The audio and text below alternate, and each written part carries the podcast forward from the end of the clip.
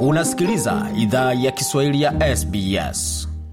Jambo tena popote ulipo na karibu katika makala idhaa ya Kiswahili ya SBS. Uko na migode migerano, tukuletea makala haya kutoka studio zetu za SBS na mtandaoni anwani ambayo ni sbs.com.au mkwaju swahili. Yapo mengi ambayo tumeandalia, lakini kwa sasa tuzungumzie swala zima la shinikizo kwa gharama ya maisha hapa nchini Australia, hususan kupitia mafuta ama petroli ukipenda ya gari. Je, bei ya mafuta ikoje na itaendelea kuwa hivyo kwa wiki zijazo ama hali si nzuri katika siku za usoni? Tega sikio basi usikie, maana makala haya yana taarifa maalum kuhusu bei hizo na shinikizo linalotarajiwa.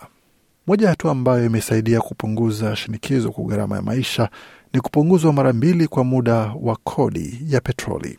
Ila wakati mpangilio huo unakaribia isha, waendesha magari wa Australia wanajiandaa kukabiliwa kwa bei za juu za petroli. Kwa miezi mitano iliyopita, gharama ya petroli nchini Australia ilipungua kwa sababu ya makato kwa kodi ya mafuta.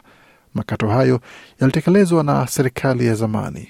Serikali hiyo ilikata kiwango cha kawaida cha kodi ya senti 44.2 kwa lita hadi senti 22.1 kwa lita, ila makato hayo yalikuwa yameratibiwa kudumu hadi 28 Septemba, na serikali mpya ya shirikisho imesema kwamba haitabadili hali hiyo. Marian Terrell ni mkurugenzi wa miradi ya mji katika taasisi ya Grattan.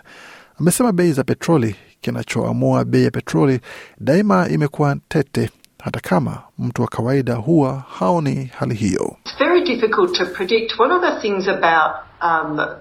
Ni vigumu sana kutabiri. Moja ya vitu kuhusu bei ya petroli ni kwamba ni tete sana, kwa hiyo tunaiona sana kwa sasa, ila daima huwa ni kitu tete sana. Serikali ya shirikisho imesema kwamba kupunguza kodi hiyo kumegharimu dola bilioni mbili kufikia sasa, na ni mzigo ambao bajeti haiwezi endelea kumudu. Kuhusiana na kodi, Biteral amesema kwamba kodi ya petroli ni busara kwa sababu hatuna kodi ya kaboni inayofunika uchumi wote, inayofanya iwe ghali kuchoma mafuta na inatumika kama kodi ya kaboni, kumaanisha inasaidia kupunguza kidogo nia ya kuendesha gari. Hiyo ni moja ya sababu nzuri ya kuwa na kodi mafuta, na nyingine ni hata kama tunaweza lalamika kuhusu kodi hiyo, watu hawajali sana mageuzi kwa bei, hawabadili kiwango cha matumizi ya mafuta kwa muda wa karibu. Kwa hiyo wachumi wanazodhani hiyo ni kodi fanisi. Um, suala ambalo watu wengi wanafikiria kwa sasa ni kitakachofanyika kwa bei za petroli kodi hiyo itakapoisha. Daktari Lorian De Mello ni mwadhiri mwandamizi katika shule ya biashara ya chuo cha Macquarie. Alipozungumzia hoja hii alisema kwamba kama bei ya petroli ambayo haijasafishwa inaendelea kuwa chini ya dola mia moja kwa mtungi, nadhani bei ya petroli itaendelea kuwa chini, ila wasiwasi kubwa ni dizo. Bei ya dizo ni takriban dola mbili senti ishirini, dola mbili kumi na tisa na katika vituo vingine vya petroli ni dola mbili na senti thelathini. Kwa hiyo kuwa na faida mwisho wa Septemba kama bei ya petroli inapunguka, ila tunataka pia bei ya diesel ipunguke pia, kwa sababu tunaweza lipa kidogo kuweka petroli ndani ya gari, ila bei ya juu ya diesel itakuwa na madhara makubwa zaidi kwa uchumi. Daktari Dimelo amesema hivyo kwa sababu gari zinazotumia diesel hutumiwa kusafirisha bidhaa madukani na bei ya juu ya petroli itasababisha ongezeko kwa bei ya bidhaa na huduma. Kwa muda mrefu, Dr Dimelo amesema kwamba ni mchanganyiko wa habari nzuri na mbaya. We could try and secure more supplies. I mean, you have to keep in mind that tunaweza jaribu kupata vifaa zaidi.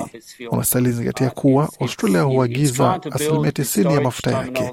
Inajaribu kujenga vifaa vya kuhifadhi mafuta au kubadili vifaa vya zamani vya uzalishaji nchini kuwa sehemu za kuhifadhi, ila hatuna uwezo huo mkubwa wa kununua na kuhifadhi mafuta inapokuwa na bei ndogo.